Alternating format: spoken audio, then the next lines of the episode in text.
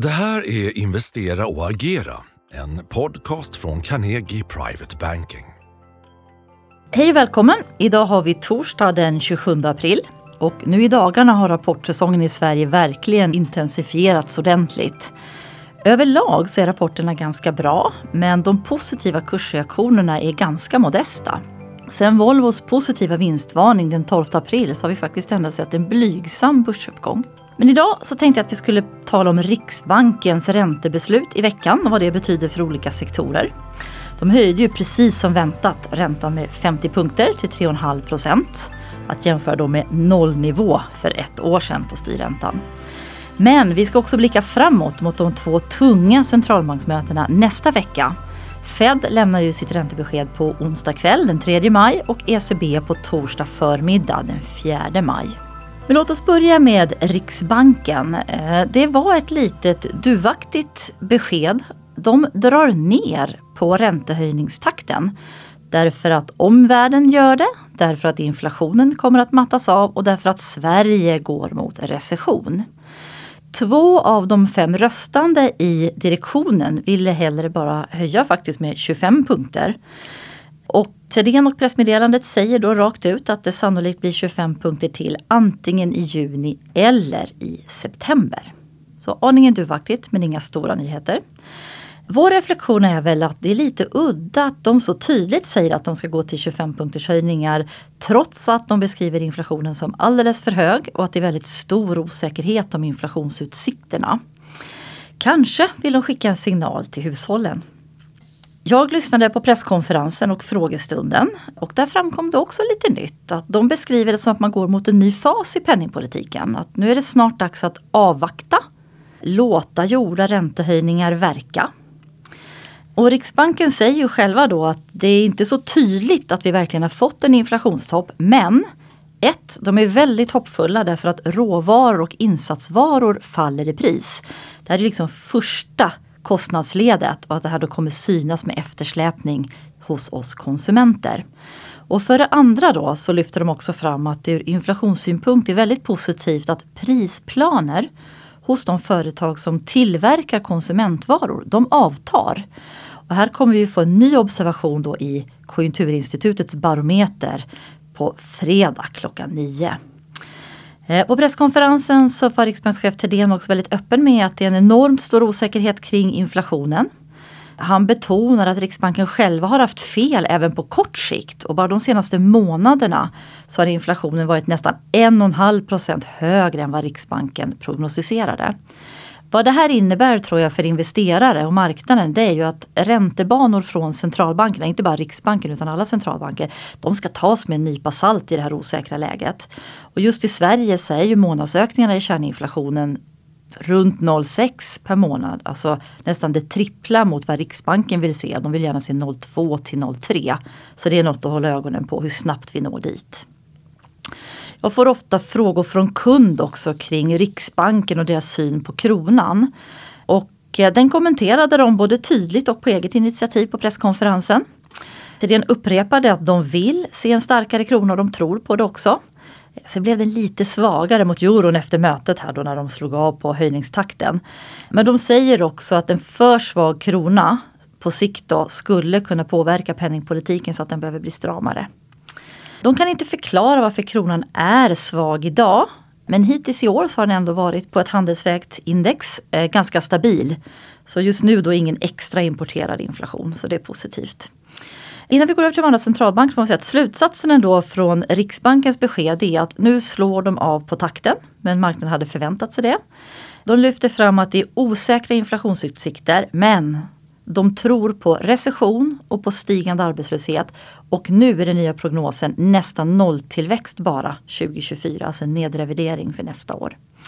Slutsatsen ur investeringsperspektiv, eh, då kan man bara säga det att hushållen kommer ju få det lite bättre nu när bolåneräntor stabiliserar sig och inflationen faller. Men det är en tuff räntemiljö för hushållen, den verkar med eftersläpning. Och särskilt då blir det tufft om arbetslösheten stiger. Riksbanken själva tror att den kommer gå upp från 7,5 till 8,5 procent. När det gäller sektorer så är vi fortsatt försiktiga till fastighetsaktier. Det är finansieringsutmaningarna består. Eh, och I vår svenska aktieportfölj så har vi bara Balder bland fastighetsaktierna. När det gäller företagsobligationer så ser vi värde i fastighetsobligationer men vi är selektiva. Vi ser gärna bra ägare och en bra balansräkning. Den här räntemiljön och riksbankshöjningen är ju faktiskt positivt för bankvinster. En högre räntemiljö är bra för deras räntemarginaler. De har också i dagarna kommit med starka rapporter och en del visar också mindre kreditförluster än väntat. Och I vår svenska aktieportfölj så har vi sedan bankturbulensen då faktiskt ökat vår exponering mot Swedbank och mot Handelsbanken men vi äger också SE-banksaktien. Men nu över då till nästa veckas räntemöten från Fed och ECB som är betydligt viktigare för börsen. ECB, där är räntebeslutet faktiskt lite mer osäkert säger marknaden. De har ju möten ganska frekvent men det är ändå en viss sannolikhet för dubbelhöjning nästa vecka då likt Riksbanken. Marknaden tror totalt under året att de höjer upp mot 3,75-4. Det är alltså 3 till 4 höjningar till om 25 punkter vardera.